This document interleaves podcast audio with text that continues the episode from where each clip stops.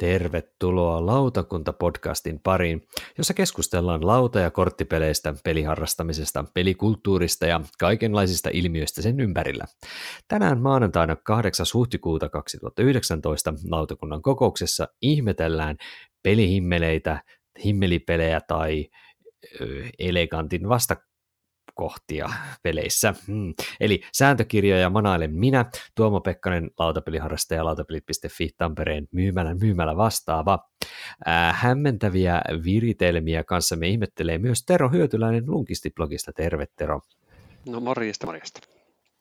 Lisäksi kanssamme tarpeettomille säännöille silmien muljauttelee Joonas Konstig Puutyöläinen blogista. Terve Joonas. Terve, terve, oikein hyvää iltaa. Ja oikein hyvää iltaa minunkin puolestani ja lähdetään liikkeelle siitä, että mitä ollaan tässä viime aikoina pelattu. Ja voitaisiin aloittaa vaikka Joonas sinusta, niin olisiko sulla jotain peliä, mikä olisit nostanut, nostanut tässä esille? Joo, äh, nythän ei oikeastaan tavallaan ole. Mulla on semmoinen ongelma, että mulla on hirveä jetlagi tässä. Lensin viime yönä kaukaa, kaukaa Keski-Euroopan Viinistä kotiin ja ja tota, tämä päivä mennyt vähän ihmetellessä täällä lumi, lumimyrskyn keskellä. Tota, me oltiin siis äh, Itävallassa, joka tunnetusti englanniksi on nimeltään Austria, ja mulla oli semmoinen hmm. iso, iso tota, pelillinen fantasia, että mä löytäisin sieltä kopion Grand Austria Hotellia, tätä Simone Lucianin nopavärväyspeliä muutaman vuoden takaa. Mutta epäonnistuin siinä täysin, että me pelasimme Ai. ainoastaan Grand Hotel Viinissä sitten Gunsjön Cleveria eikä Grand Austria Hotelia, mutta tota, se on nyt ehkä mun sitten tämä ainut peli, mitä mä oon pelannut, pelannut melkein viikkoon tässä Gunsjön mm. Cleveria pitkästä aikaa. Ja nythän mm. meillä oli siis, että me ollaan pelattu sitä Doppelzo Cleveria, tätä Wolfgang Warschin niin jatko-osaa tässä viime aikoina, ja nyt palattiin mm. pitkästä aikaa sen Gunsjön Cleverin pariin, ja ehkä tämä liittyy vähän tähän aiheeseen, koska nyt musta niinku tuntuu, että mm. olisiko se Gunshot Clever kuitenkin vähän hauskempi näistä kahdesta. Tämähän on siis molemmat tämmöisiä mm. kupongin täyttöpelejä, mm. joista, joissa niin on hyvin samanlaiset, mutta kuitenkin vähän erilaiset, ikään kuin erilaiset kupongit täytettävänä. Ja Doppelzo Clever, joka tuli nyt vastikään, niin se on selvästi pikkasen vähän niin kuin fundeerattavampi ja vähän raskaampi ja kestää pitempään. Ja sitten se Guncho Clever on, on tota, se on vähän enemmän semmoista niin kuin helppoa, hauskaa kahvilassa, mm. mukava kahvilassa tai tota, viiskin äärellä yksi, yksi peli ottaa. Ja en tiedä, ehkä tämä jonkinnäköisenä äh, hämäränä johdatuksena aiheeseen jo riittyy, mutta, mutta tota, Guncho Clever saattaa ehkä olla karvan verran mun suosikki näistä kahdesta Varshin Cleveristä. Mutta semmoista. Joo. Mä itse olen silleen pelannut vaan tätä ensimmäistä juuria ja, ja koin, että se oli jo niin kuin roll and writeiksi, tämmöisessä niin kuin noppa, noppalappuilupeliksi, niin, niin aika, aika tämmöinen niin kuin, olla jo vähän niin kuin rajoilla, että onko tämä, mm. mä en ainakaan voi kutsua sitä sitäkään ihan elegantimmaksi mm. niin kuin mm. noppa peliksi suoranaisesti, mutta mm. siinä on niin kuin jujunsa eikä se ollut niinku yltiö monimutkainen, mutta onko se niinku, että just se, se mikä Doppelt... Doppelt clever, joo, tuplasti, niin. tuplasti nokkela. No niin, ja se, se kuulostaa siinä, huolestuttavalta.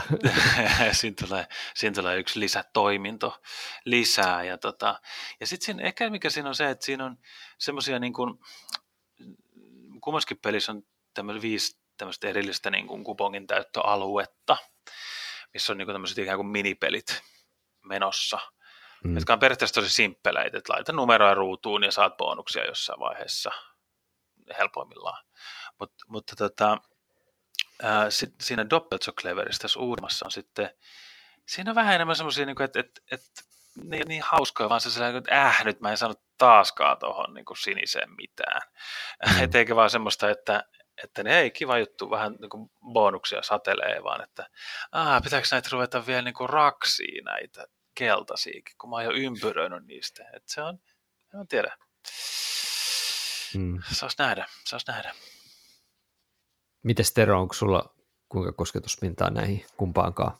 Uh, no siis se Guns Clever on tuttu, sitä on muutamat kerrat pelannut ja mä koin sen kupongin täyttöpelinä niin, mm, niin kuin liian pitkäksi. Mä mm. tykkään mm. niistä napakammista kvikseistä ja kvintoista ja mitä näitä on. Tota, mm.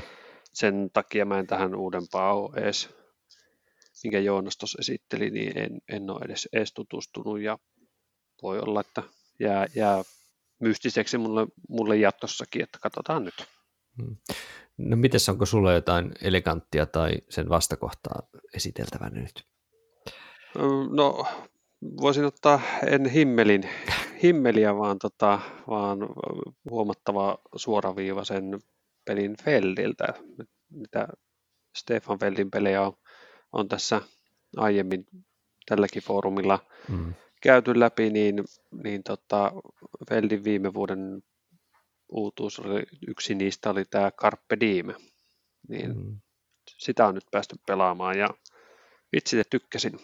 Okei. Okay. Sehän on nyt sitten, se ei ole mikään semmoinen perinteinen Feldin pistesalaatti härveli, vaan tällainen öö, liiku, ota laatta, rakenna se omalle laudalle, saat siitä yrität valmistaa taloja tai, tai tota, kasvimaita tai, tai tämmöisiä pieniä eläinten aitauksia ja sitten kun ne valmistuu, niin sitten saat siitä joko heti pisteitä tai sitten ne jää ottaa sinne kierroksen päätteeksi. Ja, ja tota, semmoinen suoraviivainen laattojen ottopeli, missä on niinku kaikille pelaajille vähän väliä semmoisia pieniä minitavoitteita ja aina seitsemän laatan jälkeen, niin tai kun jokainen pelaaja on seitsemän lattaa saanut, niin sitten tulee se, sitten semmoinen vielä semmoinen lisäporkkana, eli tämmöinen välipisteytys, missä ne pisteytyskortit on, on jo peli alussa siihen laudan viereen arvottu ja niiden järjestys on kiinteä ja sitten tota, vuorojärjestyksen mukaisesti niin sä pääset sitten valitsemaan, että mitkä kaksi vierekkäistä korttia sä pisteytät just sillä kierroksella ja sen jälkeen just niitä kahta korttia ei kukaan muu, muu pysty enää pisteyttämään. Et se oli kyllä niin mielenkiintoinen rakennelma ja tota, muutama kierros kun pelataan, niin sitten on pelipaketissa. Eli Joo. Carpe Diem vei kyllä niin mun sydämeni jo ensimmäisellä testillä, että tuommoista laattojen asettelu härveleistä tykkään. Öö, harmi vaan, että se on nyt sitten taas Alea julkaisijana. Alea, Alea nyt tässä kohtaa harmi, että, että siis ne ei osaa tehdä kuin komponenteilta, komponenteilta kökkösiä pelejä ja tämä on sitä samaa pientä pahviselää ja tällä kertaa vielä todella rumasti, niin kuin ruman näköisellä kädenjäljellä ne komponentit tehty, että se on kuin mm. lasten tarhan tota, pikkutytöt ja pojat olisi tussien kanssa ollut liikkeellä. Että. Jos siellä on joku Alean johtajan veljen tytär vaikka päässyt se, se voi nyt tällä kertaa pitää hyvin. rahaa tienaamaan. Hmm. Erno Petteri oli... ja Irma on päästy töihin. Niin, oliko se vielä niin kuin, siis Carpe Diem kyllä kiinnostaa, mutta sitten menivät niin kuin, haukkumaan, että sitten siinä on tämmöinen niin käytettävyysongelmakin, että siellä on jotain laattojen takaosat melkein samanväriset, vaikka sitten ne onkin oikeasti, pitäisi olla ihan eri kasoissa tai jotain mm, tällaista.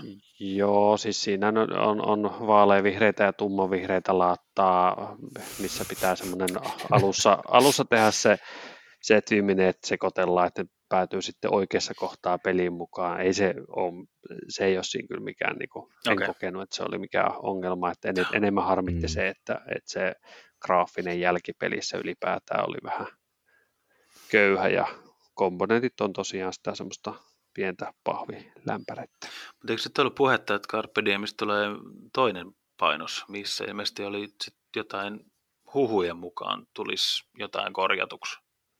Mm, joo, kyllä nä, näinhän ne on, ne on tota, uutisoinut. Että... Nyt kaikki odottaa itsekin, että, että, että, jos tota, se, että mitä se tulee.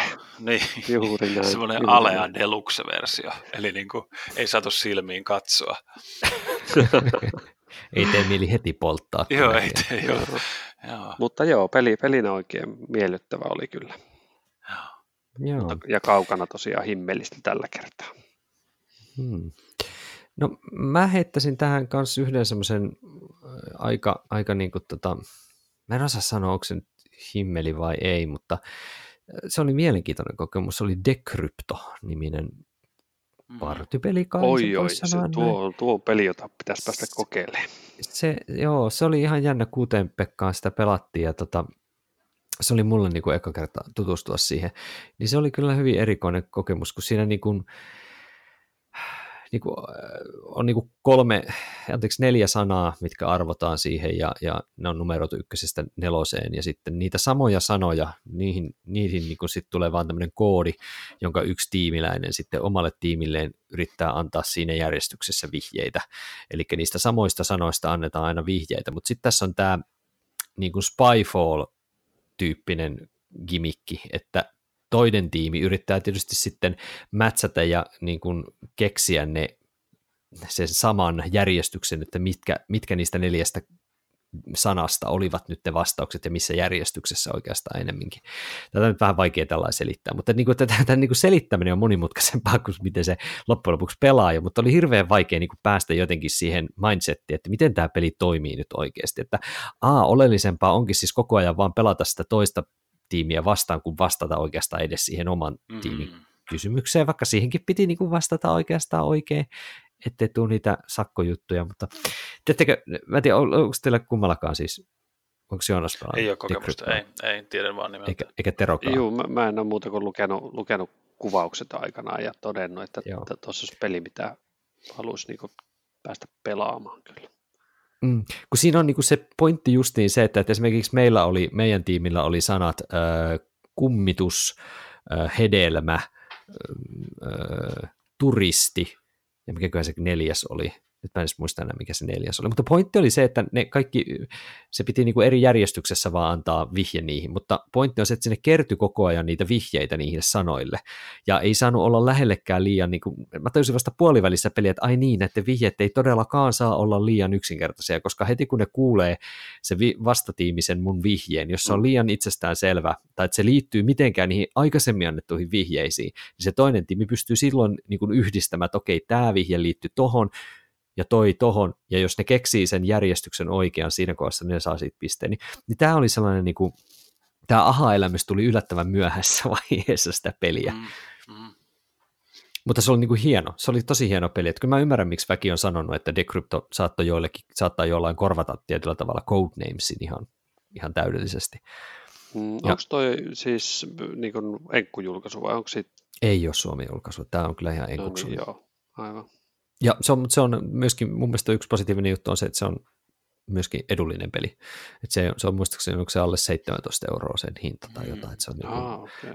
niin kuin hinnaltaan ei ainakaan ole todellakaan pilattu, että, että niin kuin kannattaa Decryptoon kyllä tutustua, se oli tosi mielenkiintoinen. Joo. Ja mun, mun kuvaus ei nyt tehnyt sille kyllä minkäänlaista, joudutte dekryptaamaan tämän mun kuvauksen sitten katsomalla vaikka, vaikka jostain Board Game Geekistä videon siitä tai jotain. Joo. Mutta, mutta, mutta tästä, tästä selityshimmelistä päästäänkin siis tämän päivän aiheeseen, eli käytännössä se on sääntöhimmelit tai monimutkaiset pelit, jotka tekevät elämämme liian monimutkaiseksi versus eleganttius peleissä ja säännöissä. Ja lähdetään ihan siis liikkeelle siitä, että, että tosiaan niin kuin mä tuossa äsken kuvasin, niin jotkut pelit vaan on, on, on niin kuin liian, liian niin kuin sekavia omaksi tämmöiseksi niin kuin, ei niitä tarvitsisi olla niin Hyväkseen. sekavia. Niin, omaksi hyväkseen. Onko teillä antaa jotain esimerkkiä tästä, nyt kun mä sekoilen tässä? Kerro Tero, tämä himmeli, tämä himmelitermihän taitaa mun tietääkseni ainakin tulla sulta, vaan en tiedä mistä, mistä sä oot sen kehittänyt, mutta se on, sehän kuvaa just, siis jos miettii tämmöistä jouluhimmeliä, niin siinä on kaikki, kaikki oljen korret kiinni toisessaan ja tutisee ja heiluu ja tuuli kaataa sen niskaan ja tota, se, se on himmeli. Kyllä, kyllä.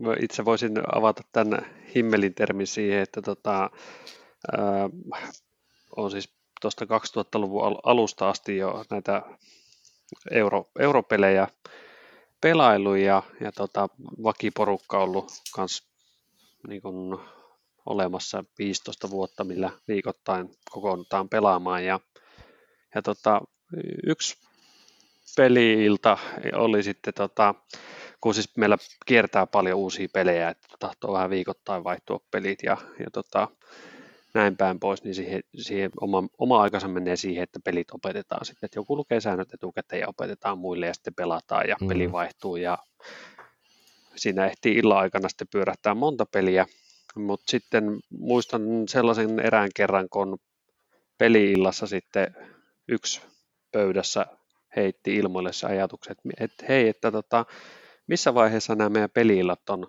muuttunut pelaamisen sijaan niin sääntöjen tavaamiseksi ja tota, sääntöjen opettamiseksi. Eli että mm. peliillassa menee, saattaa mennä melkein jopa tunti siihen, että opetellaan ne säännöt ennen kuin päästään mm. pelaamaan. Ja sitten ehditään sen yhden illan aikana pelaamaan vaan se yksi ns isompi peli ja sitten jotain filleriä päälle, kun taas mm. silloin 2000-luvun alkupuolella niin ne pelillat oli semmoiset, että siinä ehti pelaamaan monta ns ihan kunnon peliä ja sitten fillereitä päälle.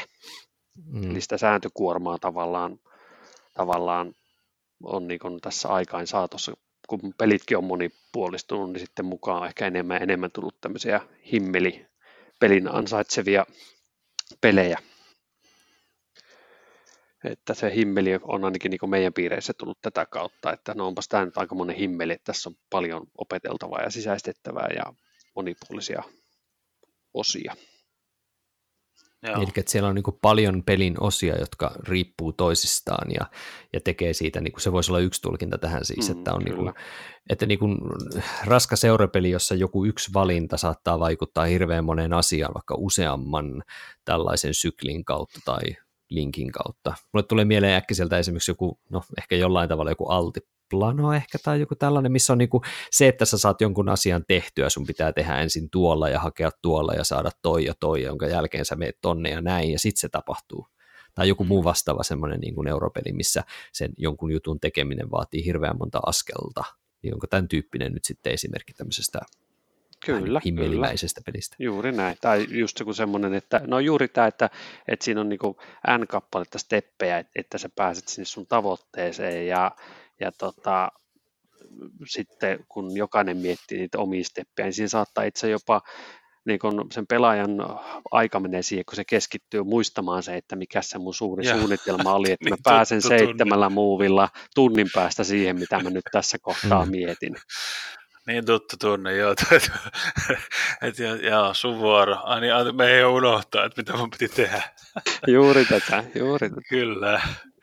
Joo, mutta siis sanoisin vielä tässä vaiheessa, että, että, että joissain peleissä on tämä sanotaan, niin kuin, että ei sekoita vaan semmoiseen peruspäätösavaruuteen, että, että, että mä tarvin nyt niin kuin jonkun kullan, ja voin saada sen täältä, tai voin saada sen täältä, tästä voin saada sen tota kautta.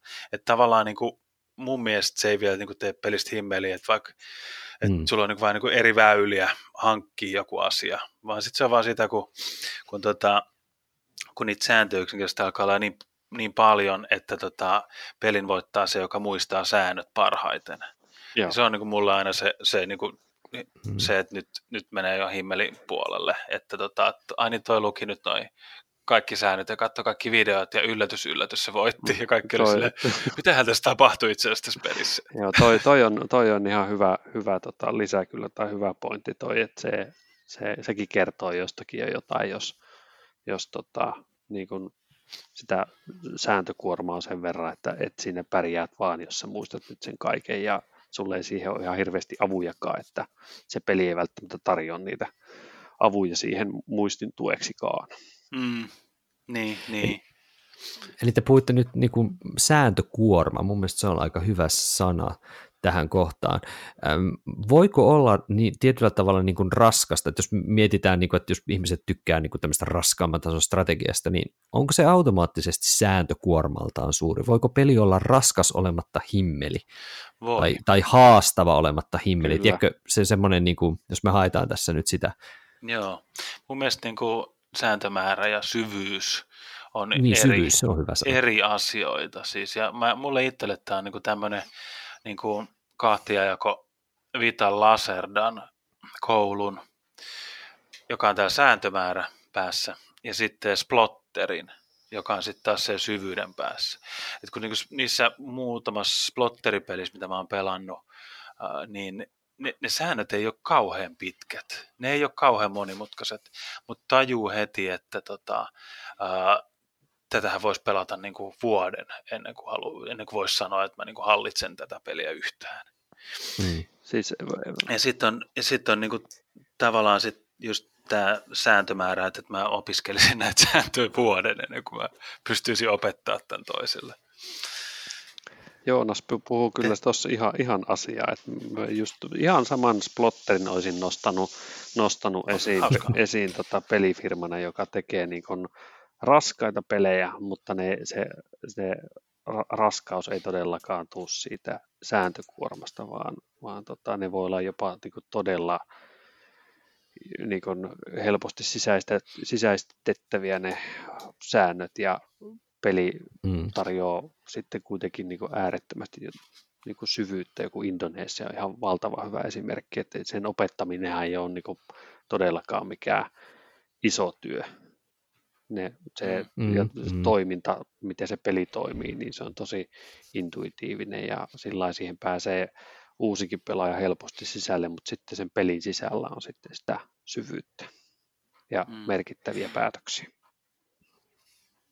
Että onko se semmoista, että, että siinä niin kuin pelissä äh, löytyy sitten kuitenkin sitä semmoista muutosta, tai että, että ne vaikutukset, että sun tekemät päätökset, niin ne voi vaikuttaa siinä pelin sisällä, että tajuaa sen niin kuin vasta, ahaa, okei, me ollaan tässä tilanteessa, koska näin ja näin ja näin, mutta se ei kuitenkaan niin kuin säännön, sääntömäärällisesti ole mitenkään mahdotonta, mutta ne semmoiset niin kuin, niin kuin asioit vaikuttavat syy-seuraussuhteet voi olla kuitenkin monimutkaisia siltikin. Että se on niin kuin erilainen, se on just sitä syvyyttä, kun taas sitten se himmeliys on sitä, että sä et näe sitä yhteyttä niihin, niiden lopputulosten ja niiden sääntöjen välillä ehkä niin helposti. Tai ne, se ei ole niin järkeä. Onko se sitten erilaista kanssa? Niin, ja sitten niin siis jossain kunnon himmelipelissä se on sillä lailla, että joku kolmen tunnin päästä huikkaa, että hei, että, niin kuin, että niin, pöydän toisessa päässä oli ne, oli noin laatat, hei, niin tota, mullahan tuli toi toka laatta nyt, kun mä puoli tuntia sitten kävin tuolla ja tuolla. että kai te muistitte. Aa, ai niin ne laatat, joo, ne pienet, jotka oli tuolla toisessa päässä pöytää. niin. Just mm. joo, okei, okay. niin voitit se nyt, joo mä voitin nyt, joo, okei, okay, kiva juttu. Tai sitten just tämmöistä, niin kuin, että tota, niin, että mä en tiedä muistatteko te, mutta mä oon tämmöistä niin kuin, ihmissusirotua ja sitten kun on täysikuu, niin mä saan aina kolme rubiinia, että antakaa kolme rubiinia. Sitten ai ja okei, okay, no enpä muista, että no ottakaa kolme rubiinia. Mutta siis mm. fiktiivisiä esimerkkejä. Mutta siis mm. se vaihto, niin kuin erotuksena sitten taas sille, että tota, se että esimerkiksi se on syvä peli, sä tajut, että tätä voisi muuten pelata tosi eri tavoilla. Et jos mä nyt menen tähän mm. näin, niin se vaikuttaa siihen, mitä kolmen siirron tai kolmen vartin päästä tapahtuu. Ja tota, mm. mulla tulee, mulla tulee tota, pari esimerkkiä tämmöisestä pelistä, jossa on periaatteessa aika helppo opettaa, mutta sitten niinku hirveän syvälliset seuraukset, mm. mitä on pelattu viime aikoina, on tämä Newton, Newton Simone Lucianin ja uh, Nestore Manjonen tämmöinen viime vuoden loppupuolella tullut peli, missä on itse asiassa hirveän simppeli, tosi helppo opettaa, mutta valtava se päätösavaruus, kun sun pitää pelata kortteja, sä voit hankkia uusia kortteja, sitten luopua kortteista ja sitten vahvistaa sun toimintoa jatkossa, niin sitten sä haluaisit vähän niin optimoida sitä sun tätä. Ja vaikka se näyttää semmoiselta, siinä on paljon kilkettä ja on eri muotoista pahvilaattaa sun muuta, niin se on silti niin kuin, se on niin kuin pseudohimmeli, mutta sitten loppujen lopuksi on kuitenkin ainoastaan vain niin kuin syvällinen peli, joka on hirveän nopea pelata ja tosi nopea opettaa. Tai siis Newton. Tai sitten toinen, tämä mun niin kuin alkuvuoden uusi, uusi löytö, tämmöinen vähän, vähän vanhempi ranskalainen, no vähän vanhempi, mitä olisiko se nyt sitten kahdeksan vuotta tai jotain sellaista, mutta Vanuatu, missä on hirveän simppeli tämmöinen periaatteessa ohjelmointi kautta työläisten asettelusysteemi, että, että valitaan vuorotelle vähän toimintoa, laitetaan semmoisia ukkeleita, että mä menen kalastaa ja mä hankin vähän turisteja saarelle täällä ja niin edespäin. Mutta tota, sit, näistä tulee rasittavan niin kuin raskas, semmoinen stressaava ihanalla tavalla niin kuin raskas kaksituntinen, kun ne kaikki toiminnot vaikuttaa siihen, että mitä muut tekee, sun pitää miettiä, että jos mä nyt teen näin, niin sitten toi menee varmaan tekee tota. Ja sitten kun se menee tekee tota ja se on ennen mua kierrosjärjestyksessä, niin sitten mulla menee tämä koko toiminto pilalle ja niin edespäin, niin edespäin, niin edespäin. Ja taas niin taas tämmöinen ehkä juttu, mikä liittyy sitten mun nähdäkseni tähän himmeli vai ei, että tota, vanuatossakin sun pitää miettiä sitä, että muut, mitä muut pelaajat tekee. Eli mennä ikään kuin niiden pään sisään. Eikä olla vaan silleen, että aa okei, okay. oliko se nyt sivu 18 alalaidassa, missä oli se erikoistoiminto, mikä voi... Antas, heität sitä sääntökirjaa ja mä tarkistan, että mitä mä voin tehdä ensi vuorolla. Mm. Mm. Onko tuo sääntökirja jatkuva vilkuilu vähän paha merkki yleisestikin? Että et miettikää, miten tässä nyt menikään, pitikö mun nyt, eikö vois mä tehdä näin? Että se semmoinen niin kuin samalla myöskin se niin kuin huonosti kirjoitettu sääntökirja, voiko se tehdä niin kuin loppujen lopuksi säännöltään ihan intuitiiviset, elegantti peli, voiko sääntökirja tehdä siitä pelistä himmelin tai himmelimmän näköisen? Tuleeko teille esimerkkiä mieleen, jossa, jossa niin kuin vasta pelaamalla huomaa, että hetken ei tämä ollutkaan himmeli, vaikka ensimmäinen reaktio olisi saattanut olla, että jes tas, mikä no, Joo, kyllä mulla tota, toi sääntökirja on kyllä ihan keskiössä, että sääntökirjan kyllä voi tehdä hyvin tai huonosti. Ää, peli, jossa sääntökirja ei mun mielestä ole, ole hyvä, mikä tekee sit pelistä hankalamman kuin mitä se on, on mm. esimerkiksi tuossa Bruxelles 1893. Se siinä mm. taitaa loppujen lopuksi, nyt en muista ulkoon sen verran aikaa sitä edeltävästä pelistä, mutta onko siinä lopulta viisi tai kuusi eri semmoista päätoimintoa, mitä siinä mm. voi vuorollaan valita. Ja toki sitten kun ne valinnat tekee, niin siinä on sitten niitä syy- ja seuraussuhteita, tiettyä mm. enemmistöpeliä niin ja näin ja noin. Mutta se sääntökirja on kirjoitettu huonosti, siinä ei ole ihan parhaat mahdolliset esimerkitkään ja, ja tota, se, oli, se oli sellainen, että et, et niin piti itsekin vaikka paljon sääntökirjoja luen, niin piti oikein tsempata, että sen jakso kahlata läpi. Ja sitten kun sen oli lukenut ja opetti kavereille, niin eihän se nyt ollut sitten, niin kuin, se oli jo niin kuin ensimmäisellä kerralla kaikki pääsi sisään siihen, niin kuin se peli pyöri tosi mahtavasti, että, että siinä, on, siinä on paljon tekemistä. Ja sitten ihan, niin kuin jos me otan tosi kevyen pelin, tästä itse Joonas taisi jossain kohtaa tästä pelistä jotain mainitakin, ja komppasin, niin siis eh, helppo peli, minkä sääntökirja on, on sitten aivan karmaseva, on tuossa Dice Forkessa. Eli tämmöinen, niin kustomoitavat nopat peli. He, käytännössä heität mm, nopat, teet joo. niiden noppien aktit ja pääset vähän muovaan noppien sivuja, mutta sitten se sääntökirja on kirjoitettu tosi hankalasti ja sitten siellä käytetään, mitä ei koskaan kenenkään pitäisi tehdä, niin käytetään selkeistä termeistä jotain aivan keksittyä termiä, eli tyyli, että, että mm. ota kortti on korvattu, että no nyt te käy jossain lähteellä tai jotain muuta niin just, joo, just joo, semmoista, joo. että elkää pelisuunnittelijat, jos joku tätä kuuntelee, niin koskaan menkö siihen vipu, että tuotte teemaa siihen peliin sillä, että korvaatte kaikki semmoiset nopan heitot ja kortin peluun tai kortioton jollain omilla hienoilla termeillä. Se on just joku e, pyydä jumalten suosiota. Ju, ju, juuri näin. Okei, okay, mikä, mikä tämä on, mikä tämä on? Sitten jos vastaa, että se tarkoittaa, että heitä nopat. tai niin kuin, niin, siis niin kuin ruutissa, ruutissa oli kans tämä sama, että, että mikä tämä on niin kuin crafting jotakin, crafting jotain. Mä sanoin, mikä tämä on tämä crafting, crafting? Sitten tässä vaiheessa että siis niin se tarkoittaa sitä, että, niin kuin, että sä pelaat kortin. Joo, ju, ju, muistan kanssa. Kyllä. Joo, ja ah, että kun teema on tarkoitus auttaa sitä oppimista. Että niin me tehdään tätä, koska tämä edustaa niin kuin sitä. Ai jaa, okei, okay, joo, joo. Eikä vaan sitä, että, niin kuin, että hei, me keksittiin tämmöiselle helpolle asialle tämmöinen niin kuin mukatemaattinen selitys. Onko Root himmeli teidän mielestä? Nyt kun otit sen puheeksi. Siis, Mun mielestä se on niin kuin rajoilla. Se on, no siis, niin. No meillä kävi kyllä just sillä, että se, joka oli lukenut säännöt parhaiten, voitti aika niin kuin suvereenisti. No, että kyllä se niin vähän, no, no, siinä se on kyllä ihan totta. Siinä kun se just se, kun kaikilla on omat säännöt, että se on niin erikoinen, Jep, kun se on niin vahvasti asymmetrinen, että jokainen pelaa omaa peliä, niin sitten se, joka on lukenut kaikkien muidenkin säännöt ja tajunnut, että mitä ne tekee ja mikä niille on niin kuin se juttu, juttu, kun taas mä muut, jotka on silleen, että, niinku, että okei, ah, okei, kyllä mä niinku hiffaan, nyt kun mä tajun, mitä tämä crafting tarkoittaa, nyt mä niinku hiffaan varmaan, että mitä kaikkea mm. mä voin tehdä. Ja sitten se peli meni vähän semmoiseksi, että ah, okei, niin tälleen mä saan pisteitä, ja okei, mitä noi tekee tuolta, no, en mä tiedä, no mä sain vähän lisää pisteitä, ja sitten jossain vaiheessa vaan, että mä muuten voitin.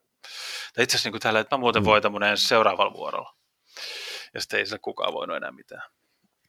joo, kyllä. Mm. Et joo, Et kyllä se vähän kuulostaa nyt himmeliltä. oli ehkä vähän, mutta, mutta tota, tosiaan siis yhden, niin, yhden pelin kokemus, ja sehän on tosiaan peli, joka ei tavallaan niin kuin kosiskelekaan silleen kokeilemaan kerran, vaan että siinä on, sitä on sen peli, jota on tarkoitus pelata mm. vähän enemmän sitten. Um, mites, mä mietin sitä, että mä tuossa jossain kohdassa vähän jo taisin mainitakin sitä, että, että niin kuin peli, joka pystyy jotenkin tekemään pelimekaniikan yhdistää siihen teemaan, siis sillä, että se on niin kuin intuitiivisesti tapahtuu joku pelimekaniikka, joka liittyy siihen niin kuin, tiedätkö, teemaan. Mm. Siis, miten mä nyt tämän sanoisin? Mm. siis niin kuin se, että, että niin kuin, että jos pelissä tehdään joku asia X, mutta pelimekaanisesti se esitetään sitten niin jotenkin tosi eri lailla niin, niin. tai täysin niin kuin irti siitä, niin se varmaan lisää sitä himmeliriskiä aika paljon. Että el, mulle niin kuin elegantti peli on silleen, niin kuin otetaan vaikka joku, no ehkä huono esimerkki, mutta joku fotosyntesis, niin siinä on niin kuin jotenkin pelimekaniikasta saatu, että niitä muutamia pelimekanisia juttuja, jotka liittyy esimerkiksi vaikka kiertokulkuun tai, tai niin kuin auringon kiertoon tai tällaiseen, niin ne on niin kuin pelimekaanisesti on niin kuin ihan, okei, okay, this seems legit tyyppisesti, että voi olla se, että juu, okei, okay, kyllä tämä niin kuin, tuntuu järkevältä, niin niitä sääntöjä on silloin helpompi niin kuin, muistaa ja jotenkin niin kuin, hyväksyä, että mm. okei. Okay.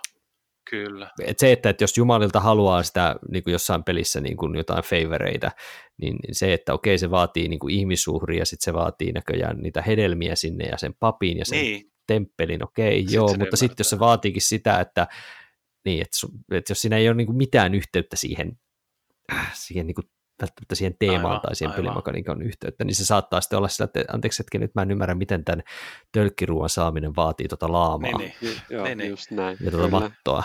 Nyt mä en ymmärrä. Mutta se on varmaan, se on, joo, mutta se on varmaan, mulla tulee sisäkkiseltään mieleen, miten temaattinen mekaniikka, työläisten asettelu usein on, kun se on niin helppo hahmottaa, että nämä, sulla on niin kuin neljä apuria, ja sitten sä voit lähettää ne tehtäville. Mm.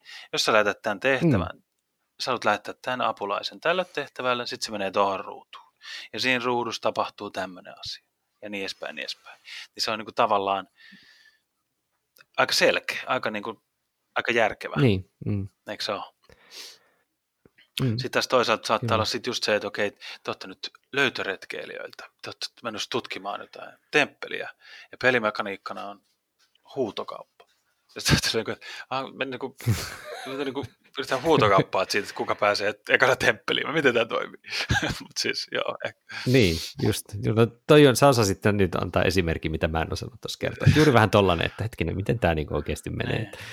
Mutta siis taas toisaalta on niin kuin hienoa siis, että jotkut, jotkut mä arvostan sitä hirveästi, jos pelissä paljastuu semmoista niin kuin syvällisempää temaattisuutta, niin kuin Rainer Knizia tekee semmoista usein, että se niin hiffaat, että hei, itse asiassa tämä on niin aika syvällinen, syvällinen niin kuin analyysi nykytaiteen arvonmäärityksestä, tämä modern art. Tai sitten vaikka joku tämmöinen juttu mm. niin kuin Trois, Troyes peli, kun siinä on tämmöisiä eri toimintokortteja, että siinä on joku apotti tai siinä on joku tota, mylläri tai joku tämmöinen. Ja ja sitten ne vaikuttaa hirveän jotenkin niin kuin abstrakteilta, että sä nyt laitat työläisen tänne myllärille jotain, tai jollekin apotille, tai jollekin tota, ää, temppeliritarille, ja sitten se niin kuin muuttaa jotain noppia toisiksi nopiksi. Mutta kun sä rupeat miettimään sitä, niin ne, ne niin kuin suomeksi aina sanotaan, meikkaa senssiä, ne toiminnot. Eli sä tajut, että aa, mm. okei, okay, niin, niin. Eli tämä tarkoittaa sitä, kun se valkoinen noppa muuttuu punaiseksi, niin että se pappi noppi, eli valkoisen noppa, muuttuu sitten ritaariksi, eli punaiseksi nopaksi. Et mm. Siinä on niin kaikki tämmöisiä sillä ikään kuin, niin kuin hitaasti aukenevia piilo viisaita temaattisia selityksiä, jotka voi olla sitten niin hyödyllisiä silloin, kun sitä peli opettaa myös, sit kun on tajunnut. Mm. Vaikka se sääntökirja niin kuin sinänsä nyt sitten, ei huomatkaa, hei mitä tässä nyt tapahtuu, rupeaa, rupeaa niin kuin vääntää rautalangasta. Mites, onko teillä, tuleeko teille mieleen jotain esimerkkejä, jossa niin kuin elegantti peli on muuttunut himmeliksi esim. lisäosien kautta. Siis jos esimerkiksi mulla yksi tämmöinen esimerkki voisi olla niin kuin Race for the Galaxy periaatteessa, mitä enemmän lisäreitä tuli, niin sitä, mm. sitä niin kuin himmelimmäksi mun mielestä alkoi menemään. Tai sitten War of the Ringin ykkösedikka, jonka, jonka lisäosa toi, mikä se nyt olikaan hetkinen, mä katson selän takaa sen nimen, Eli se, anyway, se mikä toi kuitenkin enttejä ja kaikkea muita tällaisia mm. siege-weaponeita ja, ja muuta tämmöistä lisää siihen, niin se, se niin kuin muutti jo heti sitä jotenkin mm. semi, ei nyt välttämättä eleganteempaa peliä, mutta kuitenkin semmoiseksi, että nyt alkoi tulee liikaa kuormaa jo. Sitä sääntökuormaa alkoi tulee pikkasen liikaa jo siihen sitten siihen peliin.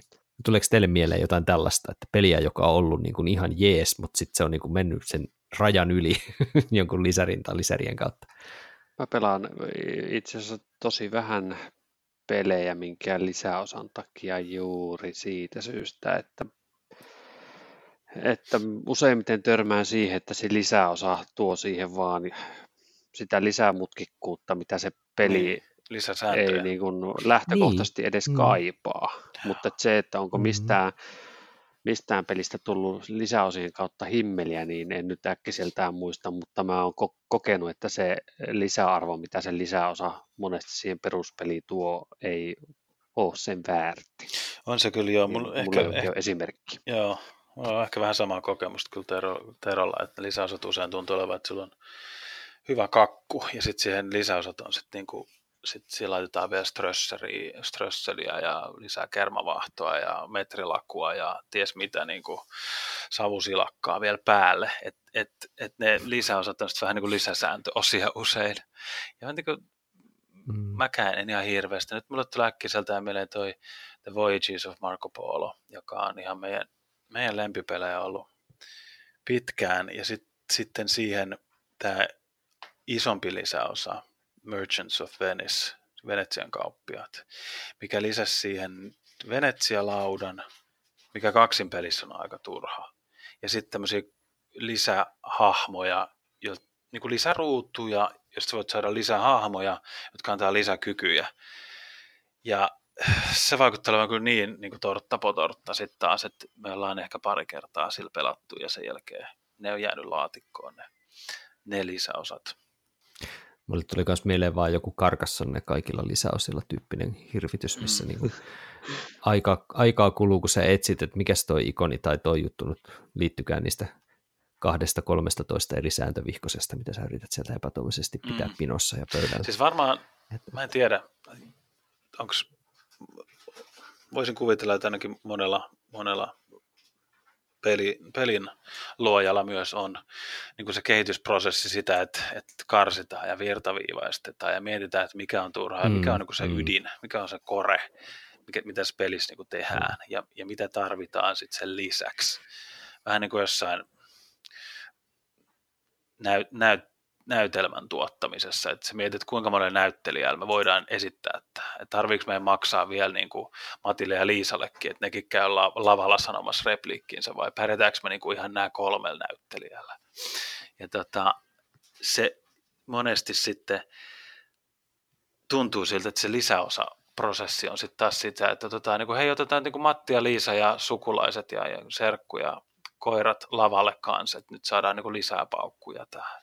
Sitten tulee semmoinen hirveän barokkinen systeemi, jos koitetaan vaan, että mitä kaikkea tähän voisi lisätä, eikä se niin sijaan, että okei, miten me saataisiin tämä mahdollisimman virtaviivaiseksi, elegantiksi, mm. tekemään hyvin sitä, mikä siinä on se, se kore, se juju. Aivan. Toi kuulostaa kyllä nyt, toi kuulostaa just siltä, että miksi mä vähän vieroksun näitä Kickstarterin jättimega niin. megaprojekteja, jotka, jotka tuntuu siltä, että niissä on niin kuin, sitä staffia vaan pitää tunkea ihan saa niin. paljon. Mm. Ja sitten paisuu semmoiseksi hirvittäviksi monstereiksi. Niin, niin siis niin kuin ihan kirjaimellisesti. Noissa kevyemmissä peleissä kuin Queen ja heidän omat Kickstarterinsa, että siitä saat siihen seitsemän kappaletta Queeni mini-lisäosia valmiiksi mukana. Muutama peli sellaisia itselläkin on, niin ei nyt kyllä niitä mini-lisäosia kattuu isommalti käytettyä, että monesti se mm. peruspeli on jo, on jo niin aika pitkälti varmaan se, mikä, mikä on se hioituin kokonaisuus, ja sitten siinä on päällä ne kermakuorukkeet, pahnan pohjalta kaavitut, mitkä ehkä toimii tai ehkä ei toimi. Mm. Mutta hei, palataan tota, niin, tähän aihepiiriin vielä ihan kohta, mutta kuunnellaan tässä välissä nyt, mitä itse asiassa Mikko Saari puhuu tästä himmeleistä ja eleganteista peleistä, ja kommentoidaan sitten vielä tällä porukalla Mikon kommentteja. Moro!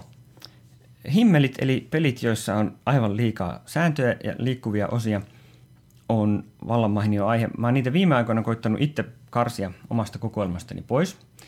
Ja aika armottomasti onkin heittänyt pelejä pihalle, ihan semmoisia hyviäkin pelejä. La Granja, Solarius Mission Agra esimerkiksi, kaikki kolme aivan mainioita esimerkkejä tämmöisistä peleistä, jotka oli vaan liian himmeleitä mun makuun. Tavallaan se, että kun pelissä on riittävän monta sääntöä, jotka voi mennä vikaa, niin sitten todennäköisesti jossain vaiheessa menee vikaa. Ja sitten pelin selittäminen on aina vähän liian työlästä. Ja näin. Mielestäni aika tämmöinen oireellinen esimerkki oli Agran sääntöjen takakannessa on tosi hyvä tämmöinen sääntötiivistelmä, millä sääntöjä saisi olla enemmänkin.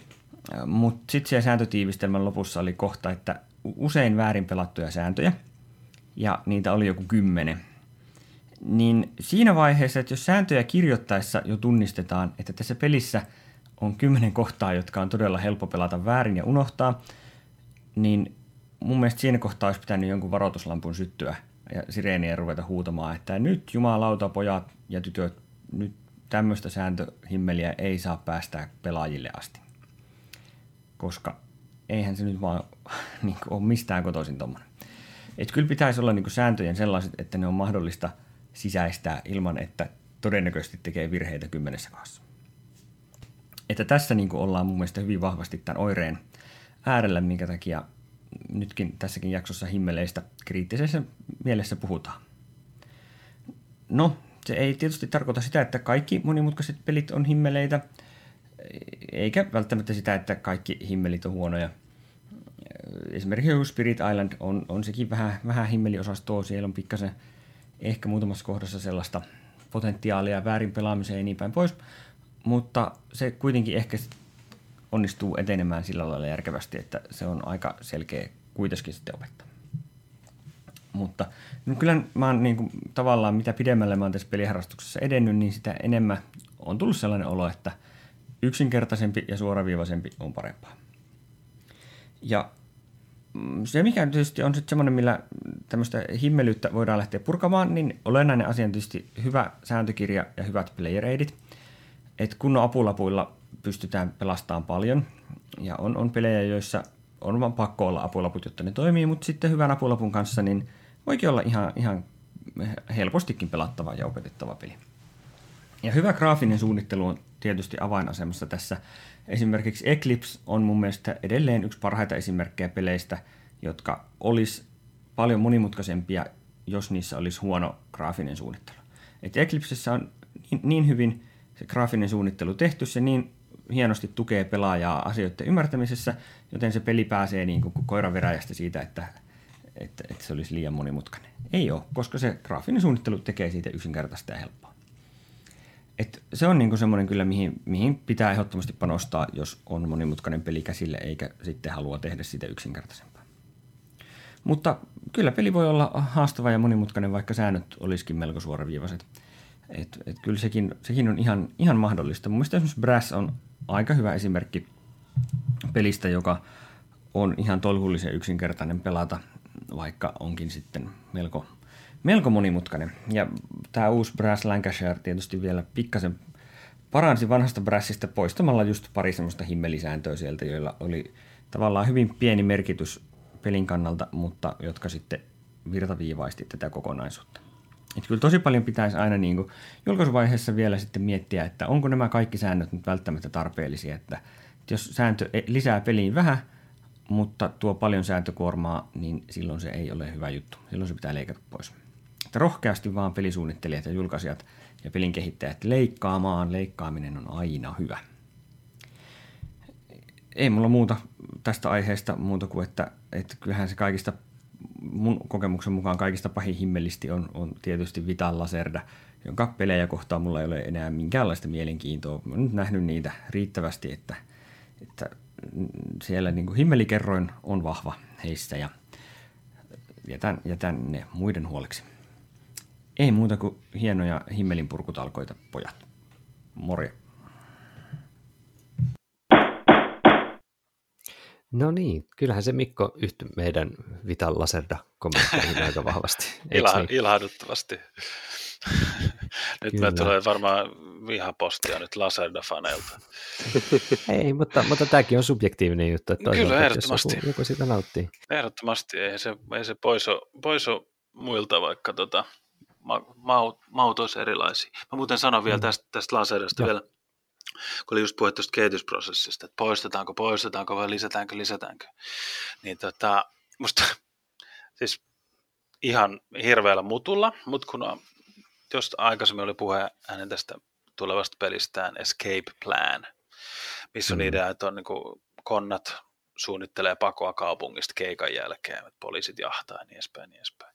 Niin sitten oli eka, ekat ne raportit, oli, että tota, tosi kiinnostava aihe, on samaa mieltä, kuulostaa hienolta.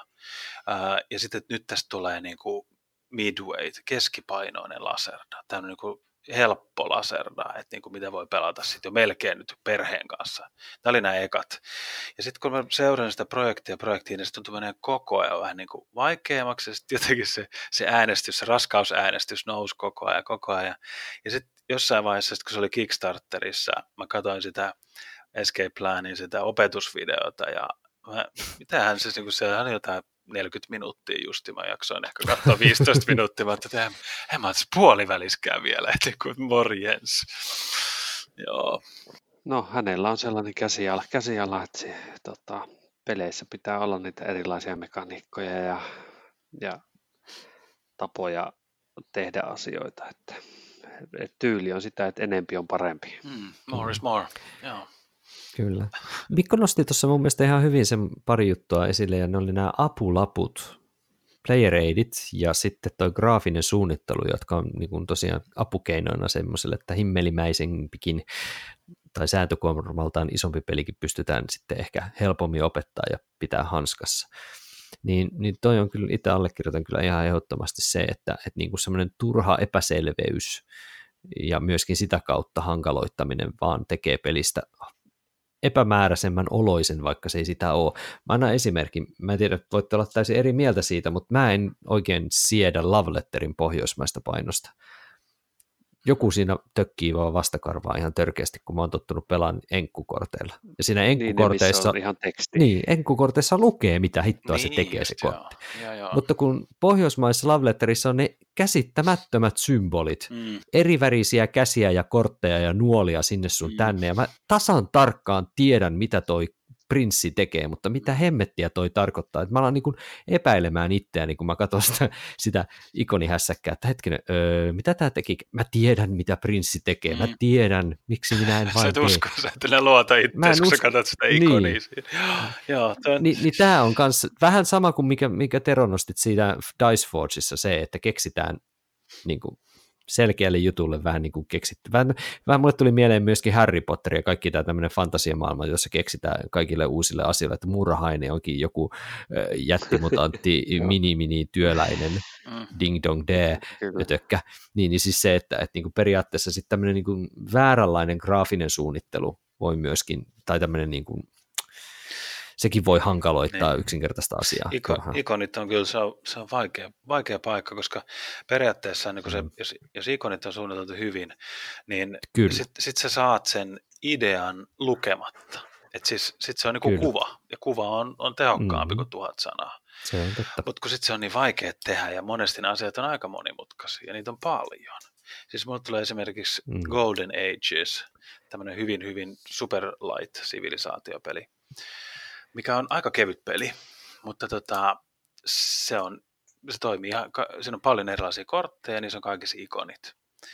Ja ne ei ole kaikista selkeimmät ne ikonit. Ja mm. sen takia, vaikka se olisi tosi, se olisi periaatteessa sellainen peli, mikä olisi mukava, helppo opettaa monillekin ihmisille, mutta se ikonit tekee niistä semmoisen, että tiedän, että se menisi se eka, eka peli kuitenkin vaan siihen, että kaikki pyytäisi, että hei, nä- näytätkö vielä sitä kirjaa, että mitä tämä nyt tarkoittikaan, tämä, tämä ikoni. Mm.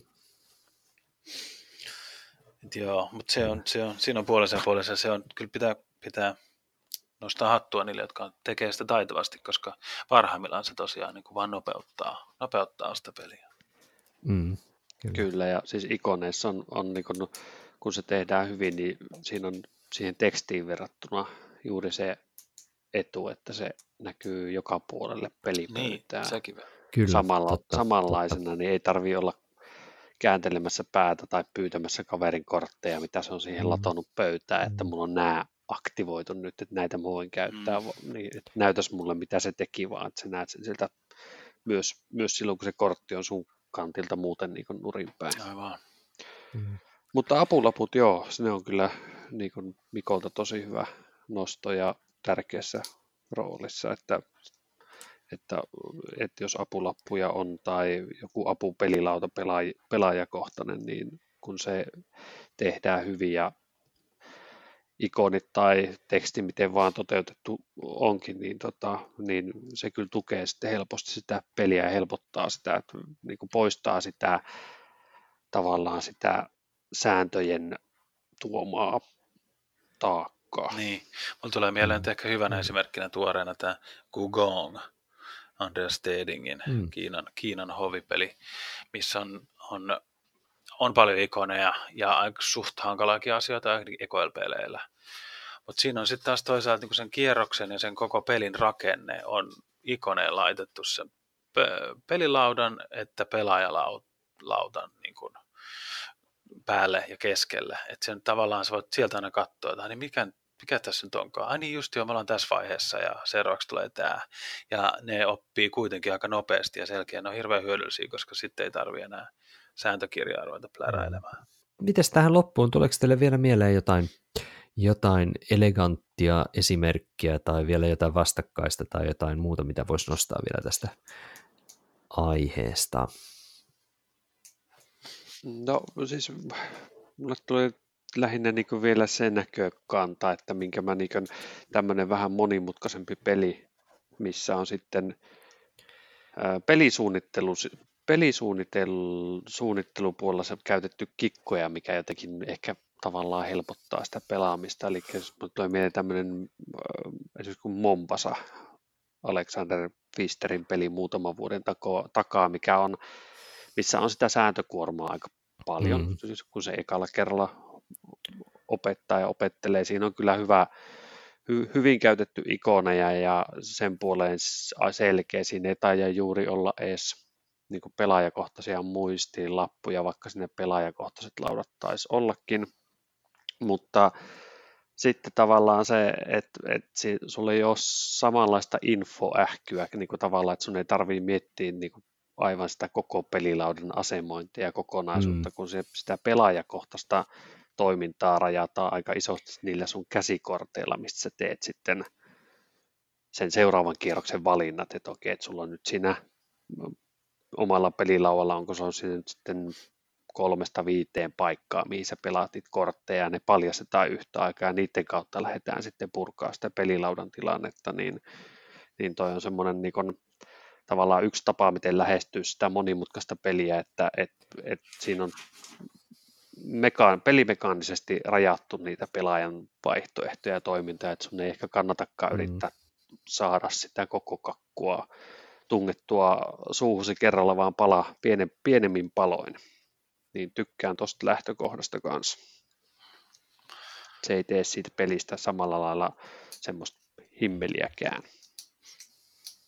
Mä, mä ehkä jonkinnäköisen loppukaneettina vielä siitä, siitä että niin kuin se suhde, se su, syvyyden ja sääntötaakan suhde. Sulla voi olla peli, mikä ei ole edes kauhean syvällinen, mutta niitä sääntöjä on. Tai sitten sulla voi olla peli, missä on hyvin nopeat, simppelit säännöt oppia, tai sitten se on hirveän, hirveän syvä, syvällinen. Ja siis niin kuin esimerkkinä sitten vaikka jotkut klassiset shakit tai goot, jota nyt en isommin tunne edes, mutta et sään, säännöt on aika pientä, mutta sitten ihmiset käyttää niin koko ikänsä niiden pelien hmm. hallitsemiseen. Että tota, ymmärrettävästi ehkä niin kuin peliskenessäkin on se, että siinä 90-luvun klassiset europelitkin niin oli vähän kallellaan se, että niillä oli se yksi kore-juttu, mitä ne teki, että mulla on nyt tässä huutokauppapeli tai mulla on tässä nyt tämmöinen laattaan asettelupeli ja se toimii tällä lailla ja niin, että sit, sitten kun markkinat kasvaa ja, ja tota, ihmisten nälkä kasvaa ja niin kuin jonkinnäköinen aivokapasiteetti kasvaa siinä harjoittelun myötä, niin että sit niihin tulee sitä sääntöä lisää. Ja se on, se on ainoastaan hyvä asia, että löytyy näitä hankaliikin, mutta tavallaan sitten että se, mikä, mikä siitä sitten tekee mahdollisesti himmelin tai ongelmaisen, että jos se sääntömäärän myötä se varsinainen syvyys ei nyt sitten ihan samassa suhteessa kasvakkaan etsi, etsikäämme siis sopivan elegantteja tai sopivan himmeleitä, riippuen tietysti minkälaisesta nauttii sitten itse kukin, ja, ja kommentoikahan taas ihmeessä lautapelifanaatikoissa tai jossain muualla sitten, että mitä, mitä olemme jättäneet huomioita tai missä olemme olleet ihan täysin oikeassa tai väärässä. Ja tota, tässä kohdassa mä kiittäisin nyt Teroa mukana olossa, kiitoksia. Kiitoksia, oli oikein mukavaa. Ja kiitoksia oikein paljon Joonas, vaikka jetlagia valittelitkin alussa, niin ei sitä huomannut millään tavalla. No kun pääsi vauhtiin, joo. Kiitos paljon, oli mukava niin, olla. Kiitoksia. Et mä, tässä on, mä tässä on tuossa perinteitä kunnioittaen sekoilu ihan kaikkien puolesta. Mutta sekoilusta puheen ollen outron jälkeen on luvassa jälleen kerran visailua, eli palataan kohta asiaan. Kiitoksia.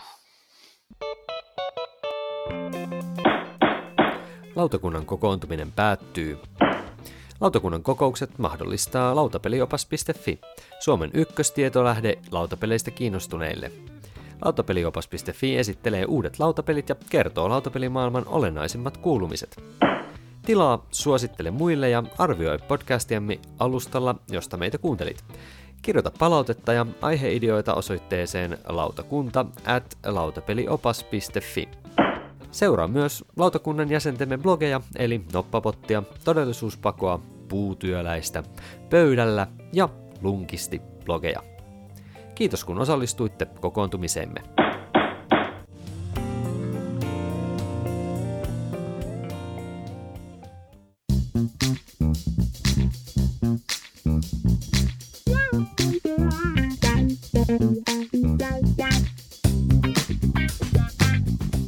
Niin, ja nyt päästään sitten taas väärinpäin lausuttujen pelien pariin. Ja, ja mä oon yrittänyt nyt hakea tuolta niin kuin joko syvällisiä tai ehkä himmeleiksikin laskettavia pelejä tuolta BG Game Top-listoilta. En ihan niihin syvimpiin vesiin ole kuitenkaan kaivautunut, vaan pyrkinyt nyt sitten semmoisia tunnettuja, mutta raskaita pelejä ottamaan tähän teille tunnistettavaksi. Osa pahempia himmeleitä kuin toiset sitten ehkäpä ja Tero vanhana konkarina tässä voisi aloittaa nyt sitten, eli kuuntelepa Tero tarkkaan, ja jos Tero ei tiedä, niin Joonas saa sitten yrittää varastaa yes. tästä pisteen, eli jo, Terolle ensimmäinen, kuuntele tarkkaan. Haupsil. Siinä oli ensimmäinen, ja kuunnellaan uudelleen vielä. Haupsil. Mikä se voisi olla? Mä en mä saa tuosta muuta kuin joku Lisboa mieleen. No sehän on kuule aivan oikein. Liis lähettiin, kato heti mm, mm. Laserdan tuskalla kautta ihan Ai se on sen peli, ai se on sen peli. Katos vaan. Niin, mä oon ymmärtänyt. No niin. Kyllä. Kyllä. No niin, ja seuraava tuleekin sitten tota, niin, Joonakselle, eli kuuntelepa Joonas tarkkaan. Sohni. Ja uudestaan vielä. Sohni. Mikä se voisi olla? Sohni, sohniv, onko se Vinhos sitten? No, no se on vihin, Vinhoshan se on, eli otettiin, otettiin teille nyt tällainen heti laserda-pläläys tähän alkuun, ja sitten sen jälkeen lähdetäänkin sitten vähän eri vesille niin sanotusti, ja seuraava tulee sitten Terolle, kuuntelepa tarkkaan. Tämän mä oon sanonut suomeksi, huomaa. Tämä on sanottu suomeksi, tämä pelin. Ja tämä ei ole yksittäinen peli, vaan pelisarja. Kuuntelepa tarkkaan.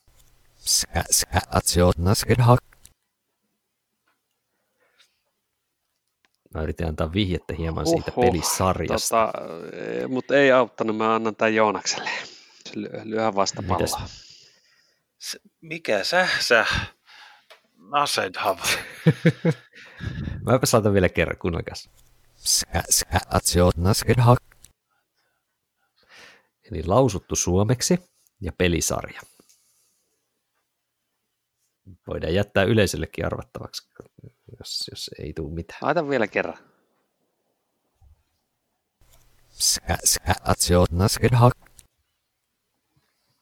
Joo, ei, ei, ei löydy kuin multa. Loppuuko se jotenkin niinku SS tai ZZ? Sanos nyt. Joo, ei, ei, nyt ei. No aika paha. No niin, no se jää nyt sitten pähkäiltäväksi ja mä paljastan teille nauhoituksen jälkeen oikean vastauksen. Siirrytään sitten Joonaksen viralliseen kakkoseen ja, ja tämä peli tulee sulle Joonas tässä. Dominant Species. No se oli ehkä vähän se liian oli helppo, ehkä vähän. koska mä sanoa se toisin? ei tarvitse. No se oli vähän väärä, mutta ei se mitään. Ei se mitään. Tota, niin, se nyt yritti olla oikeinpäin käännetty.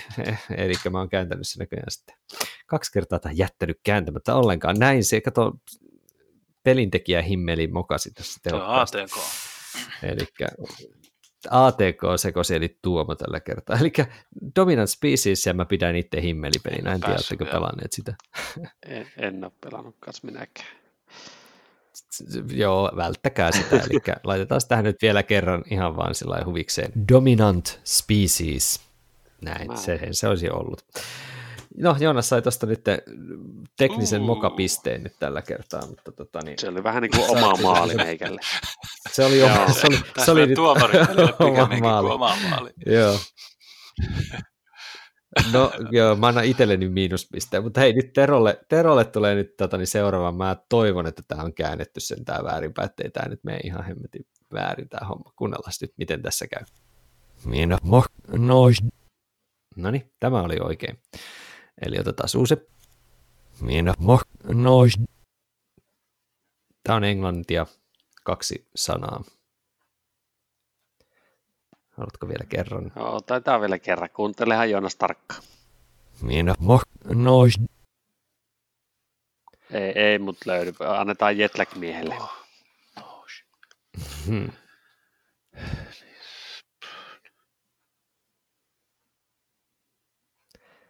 Huhhuh. Eikä se, mit... ei, ei, mutta se oli kuin Kingdom Death Monster. Otetaan vielä, siinä on kaksi sanaa siis. Mä laitan vielä kerran. Minä nois. Ei, ei nyt ei. Ei, ei löydy No, sekin jää sitten tota, niin paljastuksen varaan tuossa myöhempää väär, varten. Ja, tota, seuraava oli sitten Joonakselle ja tota, niin, tässä on kolme sanaa. Mä nyt jo varoitan valmiiksi. Kolme sanaa. Ja englanniksi. Stjengam niest roof. Mä laitan vielä kerran. Stjengam niest roof. Food Chain Magnet. Hmm. Se on Yes. aivan oikein, sieltähän se tuli. Se oli todellakin Food Chain Magnet, eli kyllä tämä nyt näyttäisi menevän, vaikka on- unohdetaan toi mun Dominant Species sekoilu, niin, niin kyllä se nyt Joonakselle meni Juu, kyllä, meni kyllä. tää- Tämä oli Joonaksen. kyllä kaksi yksi vähintäänkin. Tästä on kummasti apu, että kertoo, onko kaksi vai kolme sanaa, kun se on vähän vaikea saada. Mm, mm, kyllä mä yritin niissä, missä se on oleellista, niin mainita tämän asian. Mutta hei, kiitoksia visailusta. Tällä kertaa oli tällaista häröilyä ja palataan tosiaan asiaan sitten taas ensi kerralla. Se on morjens.